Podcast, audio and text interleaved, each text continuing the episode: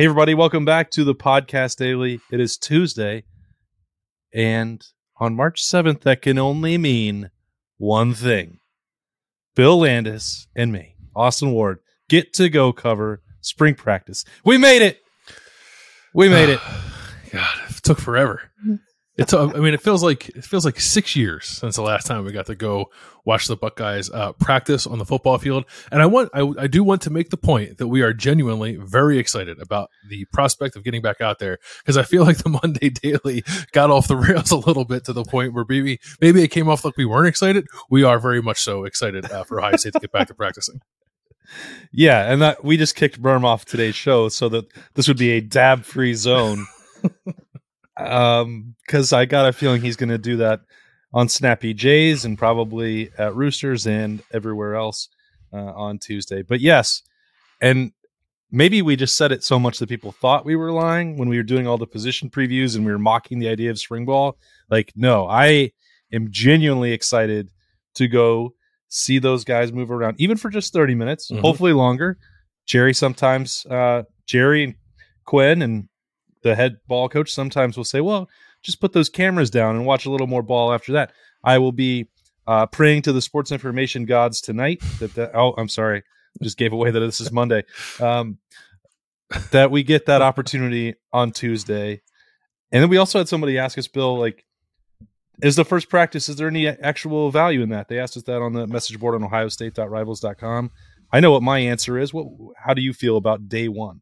Yeah, I, I think there is. Ryan Day has tended to treat this sort of like an OTA. So um, they're not. I don't. I don't believe they're in full pads usually on the first day spring ball. It's it's like non-contact. We're not watching like scrimmaging or anything like that. But I do find it instructive. Honestly, as like as stupid as it sounds, like how guys line up on the first day of spring, because I think that can tell you a little something about how the staff sort of views where guys are coming into these 15 practices. It can change over the course of the 15, can look very different by the time we get to the spring game. But uh, the the months preceding this, which we don't talk a ton about, but the the winter conditioning, the the mat drills, all that stuff, those matter uh, insofar as like where where guys sort of slot into the pecking order at the beginning of spring practice. So I'm always very interested interested to see kind of who's lining up where. If we do get to see position position drills, like who's working together, who might be like a second team guy, doesn't mean like the depth chart is set by any means at this point, but it does tell us sort of where where things are starting off from. Yeah, and this doesn't happen every time, but I mentioned this this anecdote, and it's the one that always sticks in my mind. Does the first day matter? Well, yeah, there's plenty of times for things to change, and the competition is only really beginning. But Ohio State does evaluate it in January and February how you are performing uh, during mat drills and winter conditioning. If you uh, you know meet meet that gold Buckeye standard, uh, if you're be- developing the leadership skills, and I remember just going out for day one not in pads, not full contact in Ohio State lining up. And everybody anticipated in 2014 that Trey Johnson was going to be, he was the former five star. This was his year to take over a starting job at outside linebacker. And when we went in there and Darron Lee was leading the line, and it was like, okay, something has changed here. Something is resonating. And that, that doesn't happen every single time, but it did set the tone for what was going to come. He had earned the first opportunity to claim that job, and he never gave it back. And Trey Johnson dealt with injuries. This is not a knock on him, but we Darron Lee became a first round draft pick and one of the most important players on a national championship team. And the only the first sign of that publicly was the first practice of spring ball. And that changed everything in the course of that for the rest of the year. Yeah, I remember. I, so I, I started covering the team that fall. So I, that, that August is when I started. So I didn't I didn't see those spring drills, but I remember. I guess it would have been the 2016 spring practice when they had a an opening on the offensive line, and and I, like maybe like Matthew Burrell and some of the guys that got in the 2015 recruiting class. We were wondering like, all right, who's going to step up? And then we get out there, and Michael Jordan is running with the first team's offensive line. We're like, you guys are going to start a true freshman. Urban Meyer's like, yeah, what, what, is that a big deal? like, yes, it is. so uh, stuff like that is I, I don't know. I'm trying to think like what that could be when we get out there on Tuesday. I'm not really sure. Maybe like Carson Hinzman maybe being at the front of the line with the offensive Mhm. line. Um, but th- yeah, those things happen. I mean, even, even if they don't happen, even if it's not quite that drastic, uh, it is still a, a worthwhile viewing experience for us. Yeah, I mean, I I I know that we, we could throw darts and a couple guys and hope that one of them hits. I mean, uh, where does CJ Hicks lineup on day one? I Mhm. think everyone's going to be watching for that. Is yeah, is Sonny Styles lined up with the you know if we see a look at an eleven, even if they're not running full contact, full go. You know, sometimes you just get a peek at that stuff, walk through early on in camp. So uh, you would think that it would most likely happen on defense more so than offense, but um, you know, I know that you'll be watching to see who's with the tackles. Um, certainly, as you mentioned, Carson Hinzman there with the center. So there'll be a lot certainly to watch. And then once that's over, we'll have an opportunity to follow up with everybody's favorite Tuesday activity, which is what questions are on Bill Landis's mind. He's going to have a chance to ask Ryan Day something, Jim Knowles, and then uh, a list of players that I'm not sure has been confirmed yet, but I think we can uh, guess that they will probably defensive players. Um, we'll set those aside. If you're just getting ready to talk to Ryan Day and Jim Knowles, what is on uh, the front of your mind? Well, since you mentioned it, it, it is CJ Hicks. Um, because he his name I, I don't believe his name was said when we talked to Jim Knowles um, in f- early February, I guess that was, or late January. I can't quite remember. But when we talked to all the assistant coaches, uh, Jim Knowles has asked a lot about like, hey, year two of the defense, what's going on? You got Tommy and Steele back. That's cool. James Laurinaitis, is he a nice guy? And like CJ Hicks's name didn't didn't come up ever. Um, which I suppose is understandable given the context of, of, everything else that's happening. But I would very much like to know uh, what Jim Knowles thinks of, of year one of CJ, where he could go in year two. Um, if honestly, if he regrets at all not not getting him on the field, it, it remains puzzling to me that he didn't play at all. Like I, I, if the answer is like, well, he's a freshman, he wasn't ready. Like okay, but a lot of freshmen aren't ready. They still they still find time to to get on the field, even if it was just for a handful of snaps. I think that could have been valuable for CJ. Um, if anything, to maybe like help his the, the, mental side of things a little bit, keep him engaged. And, and that's not to say that he wasn't engaged because he seemed fairly locked in. He played a ton on special teams, and that, and that matters too. Um, but the idea that he got no snaps at linebacker was is, is a bit surprising to me, and um, I I can't imagine that they. At least my personal opinion is they can't go through another season with that happening, and, and I would hope that they think the same thing. Uh, so I want to kind of pick Jim Knowles' brain on that a, a little bit to see how he views CJ's place in his defense in 2023. Yeah, we mentioned that on Monday's episode as well. Like, I mean, Tommy Eichenberg is going to be out as he recovers from surgery. Steele Chambers, I that's sort of an interesting dynamic with him. Like, you know, Jim Knowles has talked about him becoming more comfortable, and it, it feels like kind of crazy to still be talking about transitioning from running back after two years of playing there and doing it at a high level. But you know, how much work do they feel like he needs? You know, he's pro- he's in got to be close to that 2000 rep club that mm-hmm. Urban Meyer used to talk about back in the day. Like that earns you a little bit of a reprieve going through spring ball do they think that he's still got another step forward to take it linebacker that they need him to get some work in spring? Or does that just fully clear the deck and just go out and say you know you guys played almost every snap last season. Let's get some work more work for cj hicks cody simon reed carrico gabe powers down the line. Like those those guys need it because as you said like the benefit is those two starters were healthy and they played every snap and you know what they can give you. The downside is that it came at the expense of developing some of the young players. So this is the time, I guess, to play catch up with that um, because you don't know for sure if you're going to be lucky enough to get another full healthy season. Everyone can knock on wood, but like you, you don't know. And mm. they put so much on the plate of those two guys um, justifiably, but you you're going to need some security at some point. Whether that's because you're going you might want to play a third linebacker more often, whether that's because CJ Hicks might help at Jack or Leo, or just because maybe your luck runs out a little bit. That's the linebacker spot. You wouldn't think would be that uh, important or interesting in spring, but it could be. Yeah, I, th- I think it could be. I- I'm also curious with that position group too, just like where where exactly do Reed Carrico and Gabe Powers kind of fit in positionally? Which probably sounds crazy because they only have two linebacker spots, but like this time last year, or, or maybe it was after the first week of spring or something, we are talking a lot about Reed Carrico and like the Sam linebacker. If they ever played three linebackers, that's where Reed can slot in. And then when it came time to do that in the games and put that on the field, it was just Cody Simon, and which is fine. Like I thought, I thought Cody Simon had a good year last year in the bit that he played. He was he was better last year, I thought, than he was the year before, even though he played less. Um, mm-hmm. But you have a, you have a lot of guys there who who want to play. Reed's going into his third year in the program. He definitely wants to wants to play or at least know where he stands. Um, and Gabe Powers too, like is a lot of us viewed him as a guy that could potentially grow into a, a, rush end. Is is that still a possibility? Is he definitely a linebacker? He hasn't maybe put on as much weight as I thought he would to this point. So so perhaps he is a linebacker. But then if he is, what's that development path look like? You're, you're right. It's not of all the positions you could you know list in terms of most intriguing. Linebacker is pretty far down, but they we are assuming they're going to be first up, and, and I do think there's some interesting things to get into there. Okay, that's Jim Knowles and linebackers. What else?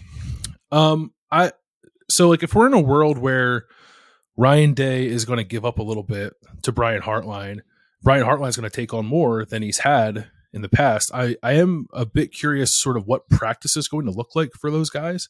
Is is Ryan Day going to spend a little more time with the defense in practice? Is he going to have more of a hands-on deal with with special teams in practice? Like when when we go there, and granted, we don't get to watch every little thing that they do. We get to watch typically a half hour if we get to watch it all. But but Ryan Day is very often with the quarterbacks. Um, is that still going to be the case? And and like you know, if, if, there was ever a year where that was going to be the case, it probably is this one. But um, if he is trying to take take some things off of his plate, how does that impact that position? And then is Brian Hartline with the receivers all the time, or is he roaming around to the offensive linemen, to the running backs, to the quarterbacks? And and if he does do that, then who's picking up the slack for him at receiver? I would assume it's it's Devin Jordan, right? Who's been sort of his number number 2 mm-hmm. guy there, helping the receivers.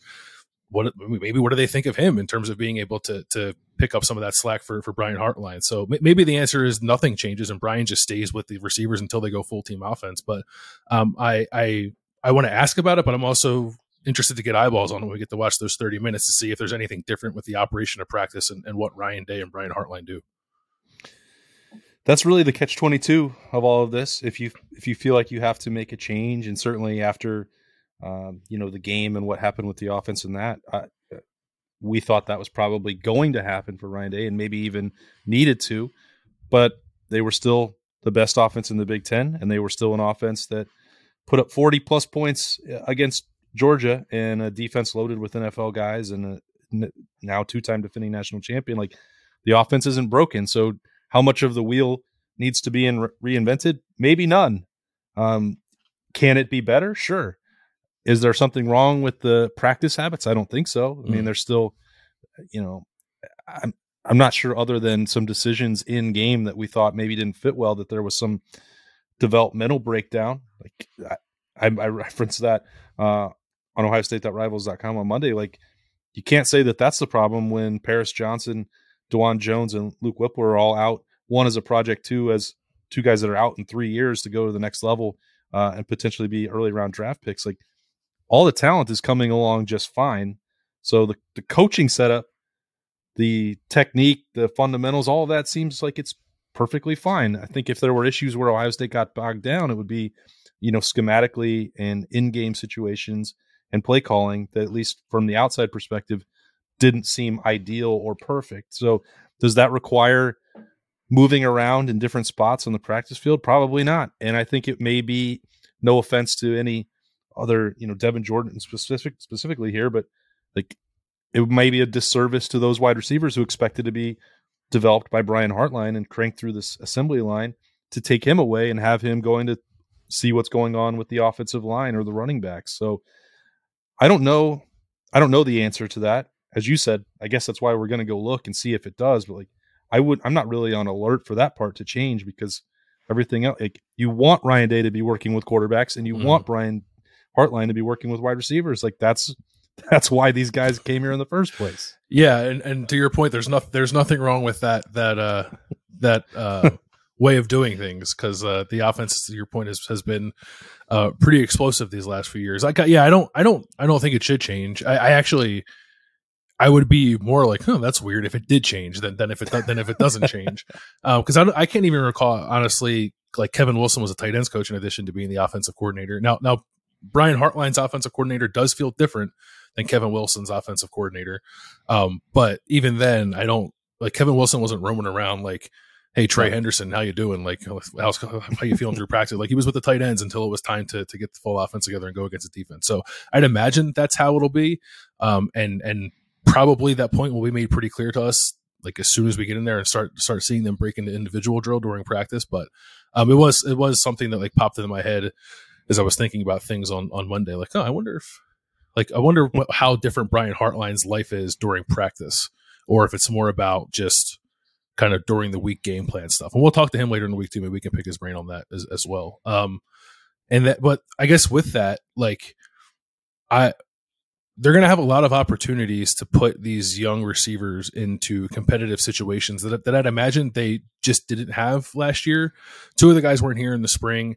Um, Caleb Burton, I can't, I can't remember if Caleb Burton, who was here last spring, was was 100 percent to the point where he could um, participate fully. Um, but even if he could, so that's like two of the four second year guys weren't here. And imagine through the summer and the fall, they, they weren't able to do a whole lot. Um, but now they can with with the the situations with the Emeka Egbuka and Julian Fleming sitting out. So what are I think mostly Ryan Day, but certainly Brian Hartline, who also wasn't asked about that group when we talked to him last time. What are they looking for from basically every receiver who's not Marvin Harrison, Julian Fleming, Emeka Egbuka, and Xavier Johnson? Like, what do those guys need to show you to find a way to be a part of the operation? That's probably hard either way because those four guys that I mentioned are good and established, but if there's room for them to get into the rotation, what do they have to show you over these 15 practices to get in there? That part is also like hard to project out because we've seen Ohio State play six, but you're talking about a room where like you could with strong springs, you could be making a justifiable case for like nine or ten guys based yeah. on their recruiting rankings. Right. Like that's not going to happen.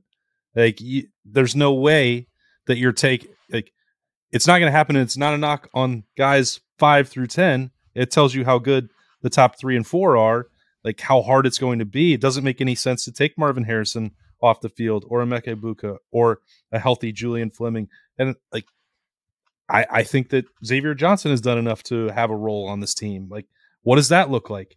They have so much talent stockpiled at the skill positions on offense.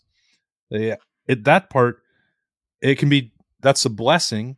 The curse is trying to figure out what to do with it all. It's just the complete opposite of what you do on defense, where they're like just trying to get through spring with 13, 14 fewer people available. Like, I, I don't know what that looks like. I don't know how everyone is able to stay fully, you know, happy and fed. That's a that's a problem for a different day. It's un, you know, not something that well, I like to speculate about, but like that's going to be tough because they have so many guys who are surely going to be capable of playing for Ohio State on offense and just know and one football. Like you're not going to draw up a plan that keeps nine wide receivers happy and mm.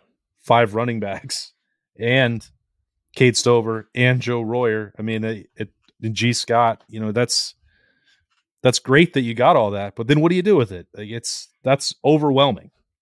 It is overwhelming. I, th- I think it could make for a very competitive spring, which is a good thing.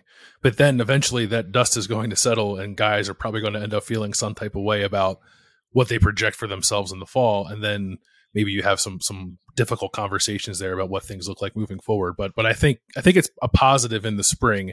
Uh, it just becomes a little bit uncomfortable. Probably I don't know what's the date of the spring game, whatever the day after that is.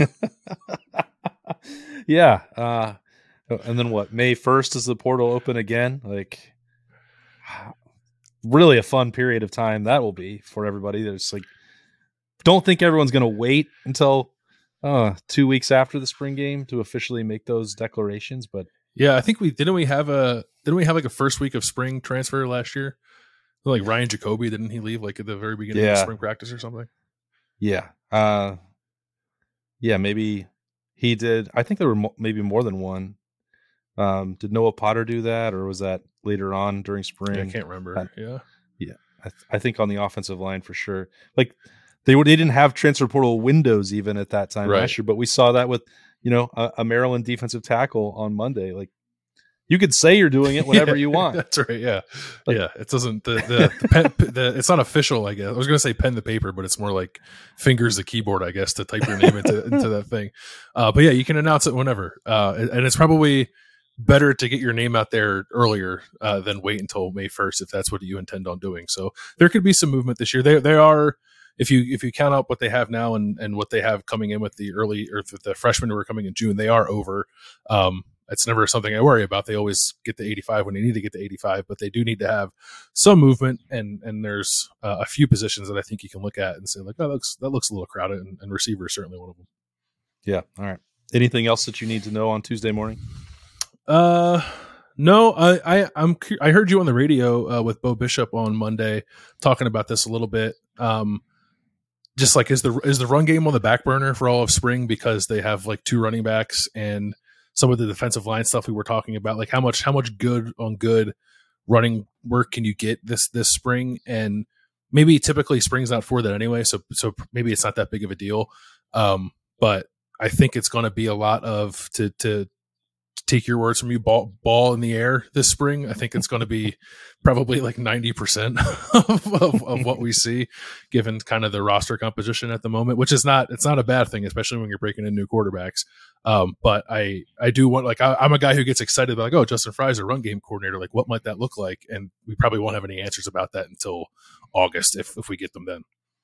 Yeah we always say that about you know the spring game they close it out it's like well they're not going to take guys to the ground. Don't get excited. You're not going to evaluate the run game. Like, I wonder how much of that spills over to the previous 14 practices, and mm-hmm. I, I, and that's a good question for Ryan Day to answer on day one because, again, it doesn't even have to just be about the defensive numbers or the defensive line or how much you want to hit. Like, we know that the desire is probably going to be there that they want to take another step forward as a, a tougher especially short yardage rushing team. Like that was the emphasis, and I'm not sure that they fully accomplished what they wanted a year ago. But uh, it's not only about the defensive numbers; it is also about the fact that Miyan Williams is coming off injury. TreVeyon Henderson uh, is not going to play in the spring because of surgery. Evan Pryor's coming back from the knee injury. Like if you're just talking about Chip Trayanum and Dallan Hayden.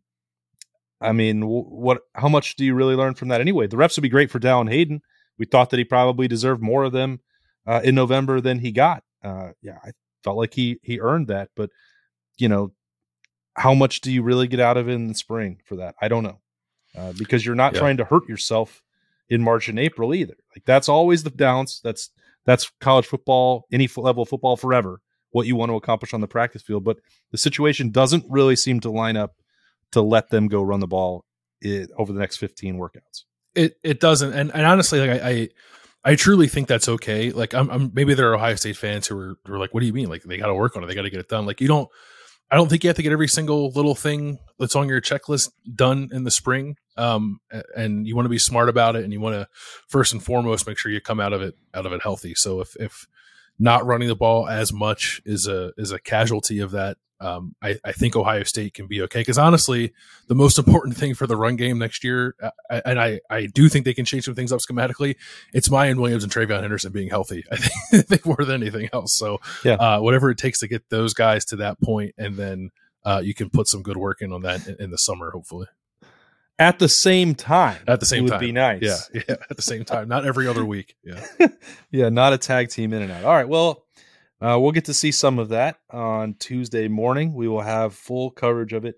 Uh, some snap judgments. We were going to uh, have roosters later on on Tuesday. We will have some observations at ohiostate.rivals.com as soon as we leave the field. Hopefully, that's not for uh, an hour and a half or two hours, but uh, we'll see if we get uh, a little get a bit of good fortune and a great SID day from Jerry Emig. we'll see how that transpires, but it is an exciting day. Ohio State's back on the practice field for the first of 15 spring workouts. Uh, Bill Landis will be there, Jeremy Birmingham will be there, and I will be there. I'm Austin Ward, and thank you for joining us on the podcast daily for Tuesday. Uh, we will talk to you later.